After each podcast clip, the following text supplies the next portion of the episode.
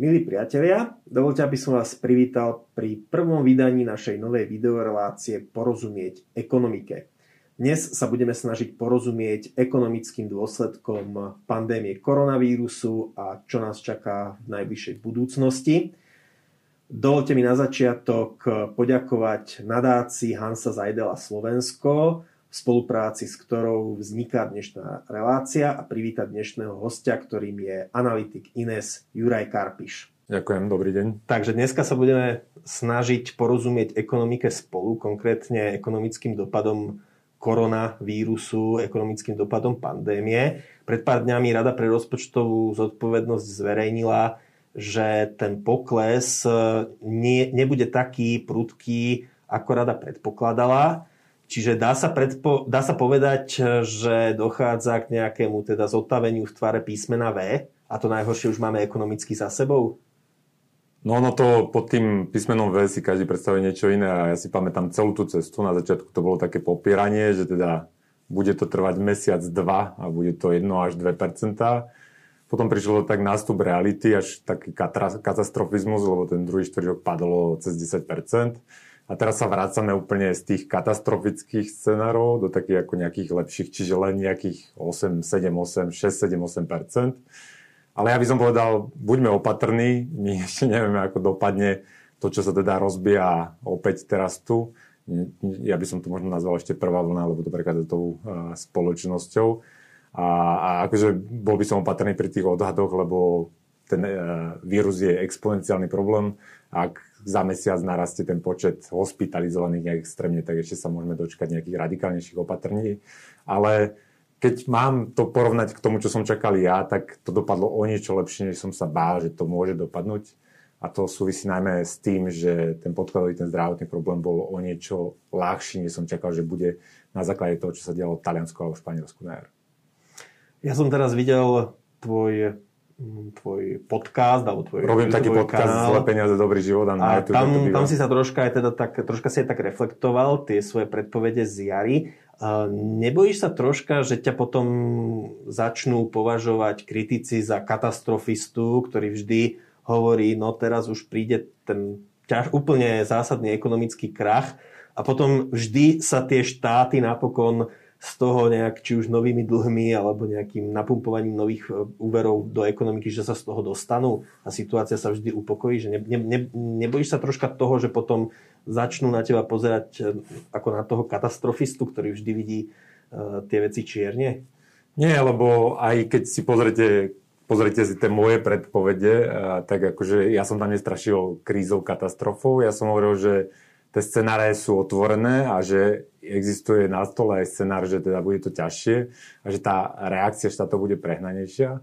Ono viac menej, čo sa stalo, tá reakcia štátov naozaj bola masívna a to šťastie zabezpečilo aj to, že sa to roztiahlo a podľa mňa ako keby tie horšie časy budú trvať teraz dlhšie, že to nebude na 2-3 mesiace, ako nám na začiatku hovorím, keď počúval som ešte aj nemecké médiá, aj tam tí ľudia hovorili, že s vážnou tvárou o dvoch, troch mesiacoch kým sa vrátime k pôvodnej situácii, čo bolo úplne absurdne optimistické. Dnes už vieme, že, to, že ten návrat bude trvať minimálne do konca roku 20, 2021. Čiže to je viac menej pomerne zlý scenár a, a podľa mňa je reálna šanca, že to bude trvať ešte dlhšie. Čiže nestala sa úplná katastrofa, ale ideme podľa o mnoho horších scenárov, než na začiatku boli oficiálne predpovede, to je jedna vec. A druhá vec je, že, že ono, ja som, a to si môžete pozrieť aj ešte do týždňa som dával taký rozhovor, ja som hovoril, že až tak sa nebojím toho podkladového problému toho vírusu, lebo treba si uvedomiť, že ten vírus ako nemení ekonomiku, že ten vírus to je čisto externý šok, príde, akože samozrejme nejakí ľudia majú s tým problém, sú umrtia, to je všetko zlé, ale z pohľadu ekonomiky my sa stále vieme vrátiť tam, kde sme boli predtým, že nepadajú bomby, nič sa neničí, ne, nezaniká nejaká veľká časť ekonomiky. A akurát čo som sa bál už vtedy bola tá reakcia štátov. A to sa myslím, že celkom naplnilo, lebo tá reakcia štátov bola masívna. A teraz masívne nám za, narastlo zadlženie. A podľa mňa tá otázka, že ako to dopadne ešte stále na stole, lebo ono to ešte nedopadlo, že, že napríklad Európska únia súbila takmer bilión nových eur požičať tým štátom, ale ešte sme si nepožičali. Čiže akože to testovanie toho, že či naozaj to pôjde touto cestou, nás ešte čaká. Ja by som tu akože to pnutie na tých troch úplne nevylučoval. K záchrannej politike štátov a Európskej únie sa ešte dostaneme, ale skúsme sa možno pozrieť e, na ten, na ten problém tak mikroekonomicky, mm-hmm. pretože aj keď sa zdá, že ten prepad nebol taký zlý, ako sme, ako sme sa mnoho, možno mnohí báli alebo sme očakávali, tak e, druhá vec je, že keď teda načúvaš aj, čo hovoria podnikatelia, Mnohí sú už na konci so silami, museli prepúšťať alebo úplne zatvorili prevádzky. Častokrát e, vidíme, častokrát vidíme e, v obchodných domoch prázdne výklenky po bývalých obchodoch, čiže je jasné, že tí podnikatelia to zatvorili. To znamená, ako zamestnanosť. Máme očakávať jej ďalšie stúpanie, alebo musia sa ľudia báť o prácu, alebo môžu byť, e, môžu si hovoriť, že pokiaľ teda prežijeme chorobu, tak pracovne by nás to nemalo postihnúť. Ono, toto presne tá reakcia štátov, čo spravila, a tá reakcia spôsobila, že oni to sme natiahli a rozložili do čas, do, do, na dlhší čas. Ja som čakal, že tá nezamestnanosť zareaguje rýchlejšie, ale samozrejme v západnej Európe sa zavedli tie rôzne Kurzarbeit opatrenia, to znamená, že štát namiesto toho, aby platil dávky nezamestnaným, tak rovno zaplatil firmám za to, že oni nevypustili tých nezamestnaných eh, eh, do systému. No, treba povedať, že v Európe eh, to súvisí aj s tým, že aký máme tragický zákonník práce, že vlastne pre ten štát je lacnejšie dávať tie peniaze rovno zamestnávateľovi, lebo to zamestnávanie a znova prepúšťanie je také drahé v Európe a tak dlho trvá, že to by pochovalo tú ekonomiku na niekoľko rokov. V Amerike tá ekonomika vypustila tých pracujúcich a znova ich nasala pomerne rýchlým spôsobom bez týchto obrovských transakčných nákladov. Ale áno, tá reakcia štátov, to, že teda štáty si požičali alebo vytlačili tie peniaze a dali to tým súkromným firmám, spôsobila, že tá ekonomika ako keby ešte nepocitila ten prepad príjmov. Že keď sa pozrieme napríklad na americkú ekonomiku, tak medziročne domácnosti, príjmy domácnosti narastli napriek tomu, že im dramaticky stúpla nezamestnanosť. A to je len vďaka tým magickým peniazom a vďaka tomu dlhu. Čo však ale uvidíme v následujúcej dobe je, že tá ekonomika sa ale musí očistiť od tých projektov, ktoré ako keby nedávajú zmysel. Tá ekonomika sa naozaj šťastí štruktúralne zmenila a preto čakám, že, že v Amerike síce to padlo rýchlo, rýchlo to rastie, ale nevráti sa to na 100%. A u nás, keďže to ani nepadlo, lebo tí ľudia zostali zamestnaní u zamestnávateľov, ktorým platil štát, tak tá nezamestnanosť bude rásť dlhšie dobu. A čiže ja, ja čakám, že nás čaká rast nezamestnanosti minimálne ešte pol roka, rok. To je ten optimistický scenár. V tom horšom scenári to bude, bude trvať ešte dlhšie. Asi narážaš aj na problém tých tzv. zombie firiem, teda firiem, ktoré by zrejme už v normálnom ekonomickom prostredí skrachovali, ľudia by sa presunuli do iných prevádzok, budovy, prípadne stroje by boli rozpredané a slúžili by teda aspoň podľa ekonomickej teórie produktívnejším účelom. Namiesto toho tu máme firmy, ktoré pri nulových úrokoch prežívajú vďaka pôžičkám, vďaka tomu, že sa dokážu prefinancovať. Toto je zase ako keby iný, iný koniec. Čiže zombie firmy sú iný problém, ktorému čelíme. Na jednej strane vidíme firmy, ktoré zatvárajú, na strane druhej vidíme, že firmy, ktoré by možno zatvoriť mali prežívajú. Tak tie zombie firmy sú obrovský problém a teraz má, máme rôzne odhady, koľko ich je, ale niektorí odhadujú, že to môže byť štvrtina ako tých veľkých firiem. Aj na Slovensku? A, na Slovensku odhady som nevidel žiadne, čiže tam akože totálne netušíme, ale určite aj na Slovensku sú firmy, ktoré v prípade, že ten úrok by sa dostal nad infláciu, že musíme povedať, že u nás akože žijeme v podivnom svete, keď základný úrok je pod mierou inflácie. My sme mali minulý rok 3% infláciu, základný úrok 0%. Čiže my sme dotovali všetkých firmy, domácnosti, všetkých dlžníkov reálnymi 3%, percentami, teda nie my, ale Európska centrálna banka. Čiže predpokladám, že aj na Slovensku sú také firmy a možno už teraz akože táto kríza ich prvá začala odhalovať, ale myslím si, že následujúce roky ich odhalia viac. Ale ja by som to neoddeloval, lebo to sú dve, dva spojené, dve spojené nádoby už málo kto si pamätá, že my sme do tej pandémie vchádzali v Európe s takmer recesiou, že Nemecko bolo na pokraji recesie, ano, už na konci Taliansko bolo na, Francúzsko bolo na pokraji recesie. Čiže to spolu súvisí, to nemôžeme tak oddeliť, že teraz prišla koronakríza, tá za všetko môže. Európska centrálna banka začala stimulovať koncom minulého roka ekonomiku, lebo sa bála o osud ekonomiky. Čiže, a to v tej, tie problémy v tej ekonomike ešte sú a teraz sú zintenzívnené uh, tou pandémiou. Ale čo sa stalo je, že opäť tá ECBčka hodila masu peňazí na ten trh a na druhej strane štáty sa zadlžili a pustili to do tej ekonomiky. A opäť to isté, čo sa dialo po tej poslednej finančnej kríze, sa urobilo intenzívnejšie, rýchlejšie vo väčšej miere a v nasledujúcich rokoch uvidíme, že teda aké sú tie konkrétne dopady tohto prístupu. Na druhej strane, keď hovoríš, že do ekonomiky centrálne banky pumpujú peniaze, nezdá sa, že by stúpala inflácia. Ono, tam nie je priamy vzťah, čo si už asi ľudia všimli za tých posledných 10 rokov. A treba povedať, že my nevieme, koľko zaniklo peňazí, to sa volá, že uh, tieňový bankový systém. V, ta, v prípade takýchto problémov, keď začnú začne raz napätie, začne raz riziko v systéme, tak zanikajú peniaze práve v tomto tieňovom bankovom systéme. Čiže je možné, že to, čo vyrobí tá centrálna banka, pokrie akurát zanik tých, tých ako keby tieňových peňazí. Na druhej strane keď sa pozrieme na tie aktíva, na akcie, dlhopisy, nehnuteľnosti, tak oni naozaj masívne narastli za tých posledných, ja neviem, 50 rokov.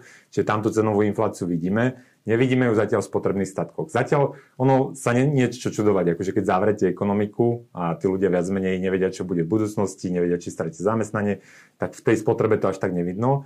Ale v tomto prípade ja si myslím, že skôr či skôr tú infláciu v, tej, v tých potrebných statkoch uvidíme ale treba povedať, že toto by vyvolalo negatívne, veľmi negatívne dopady v tej ekonomike. Čiže to ja považujem za achilovú petu tohto riešenia, že ľudia, ak budú sledovať tú infláciu, ak by naozaj začala rásť tá cenová inflácia v tých spotrebných statkoch tam, kam sa pozerajú tí centrálni bankári, tak myslím si, že ten, tie katastrofické scenáre neboli až tak marné a že naozaj nás čaká niečo zásadné. A teraz prečo to s tým súvisí? Pretože tie centrálne banky by teoreticky mali zareagovať, že by mali nejak zvýšiť ten úrok. A, a to myslím si, že v dnešnom systéme, keď je to všetko postavené na tých nulových úrokoch, na tom dlhu, bude obrovský problém. Opäť, v eurozóne momentálne taký problém nemáme. Naopak, ECBčka hovorí, klesá jej inflácia, musia ešte viac robiť. Ale toto považujem za také ako keby riziko, za taký limit toho, toho prístupu, ktorý sa aplikuje dnes. Na Slovensku sme posledný mesiac riešili otázku ako naložíme s približne 7 miliardami eur zo záchranného balíčka. Očakáva sa, že členovia vlády vypracujú reformy, ktoré pomôže ten balíček e, zaplatiť. Ty si súčasťou poradného výboru, neformálneho poradného výboru ministra financí Eduarda Hegera. Um, ako sa pozeráš na túto pomoc a na celú debatu okolo toho? Tak treba povedať, že, že ono sa to nevymyslel na Slovensku, ale to je taký, ako mne to príde ako celkom uh, dobrý ťah zo strany Európskej únie, že, že kým tá Európska únia vlastne pred tou koronakrízou má obrovský problém v rozpočte spojený s vystúpením uh, Veľkej Británie, čo je akože obrovský člen a obrovský výpadok, tak tá koronakríza je ako keby sa chopili tejto krízy a viac menej uh, prislúbili ekonomike obrovské zdroje a tým, že teda teraz zrazu rozdávajú oni tie peniaze, tak si sadli za stôl s Talianmi, s Maďarmi a zrazu sme všetci kamaráti a rozdielujú sa peniaze. A mne to príde trošku absurdné, že práve v tých časoch, že akože my nevieme vysoká miera ekonomické neistoty ohľadom budúcnosti a teraz najväčší problém, čo sa rieši na ministerstva financí po, po, po, po celej Európskej únie, je, že ako minúť peniaze. Že máme vlastne presne podobná téma ako na Slovensku, príde sem kopa miliard a teraz ako najlepšie to minúť, aby z toho bolo čo najviac hodnoty. A to mi hovorí, že, že niečo to nemusí byť v poriadku, lebo, lebo väčšinou to tak nie je, že v tých zlých ekonomických časoch je najväčší problém, ako minúť tie peniaze. A momentálne nikto si neráme príliš hlavu. 100 miliónov je nič dnes na Slovensku. Že kedy si sme akože rozmýšľali, kde sa to ušetrí, aby sa toto mohlo minúť. Zrazu sa bavíme však akože desiatky miliard, že kde sa dajú. Čiže ja som v tomto skeptický, ale na druhej strane rozumiem, že my ako Slováci toto nezmeníme a teraz úlohou ministra financí je a, a teda celej vlády tie prostriedky využiť nejakým spôsobom, ktorý čo najväčšej miere pomôže tomu Slovensku z dlhodobého horizontu. Tiež vidíš e, riziko ako niektorí, že keďže, ešte, keďže je možné, že teda tie požičané peniaze, ktoré potom majú zachraňovať európske ekonomiky, že tie peniaze budeme splácať z nových európskych daní, Vidíš teda možno to, že je, je, to, je to súčasťou snahy uh, o fiskálnu, akúsi fiskálnu centralizáciu Európskej únie? No to nemusíme byť príliš konšpirační, ono to je de facto formalizácia dlhovej únie, lebo sa vydá už spoločný dlh a to je podľa mňa obrovský krok nejakým smerom, ktorý, ktorý Európska únia váhala spraviť. A teraz táto kríza sa využila na to, že ten spoločný dlh sa vydá. Že, že vlastne Európska komisia rozdá nejaké peniaze a teraz tie sa budú financovať nejakým spoločným dlhom. To je jedna vec. Druhá vec, zavedú sa nové dane, ale ono treba si uvedomiť, že nikdy nie je obec zadarmo. To znamená, že všetko, čo my tu minieme na Slovensku, niekto niekde bude musieť zaplatiť a ten, čo to zaplatí, bude mať menej peňazí na to, aby si kúpil nášho Tuarega, náš televízor alebo iné naše statky. Čiže ono, tej Európskej únie sa podarila jedna vec, že, že sa jej podarilo tým, že rozdeľuje tie peniaze, tak spojiť tie, tie jednotlivé vlády. Teraz každý rieši len teda, kde to minie. A, ale podľa mňa sa treba pozrieť na, ten, na tú Európu ako celok, že nemôžeme, to nie sú peniaze zadarmo, tie peniaze naozaj niekde budú chýbať.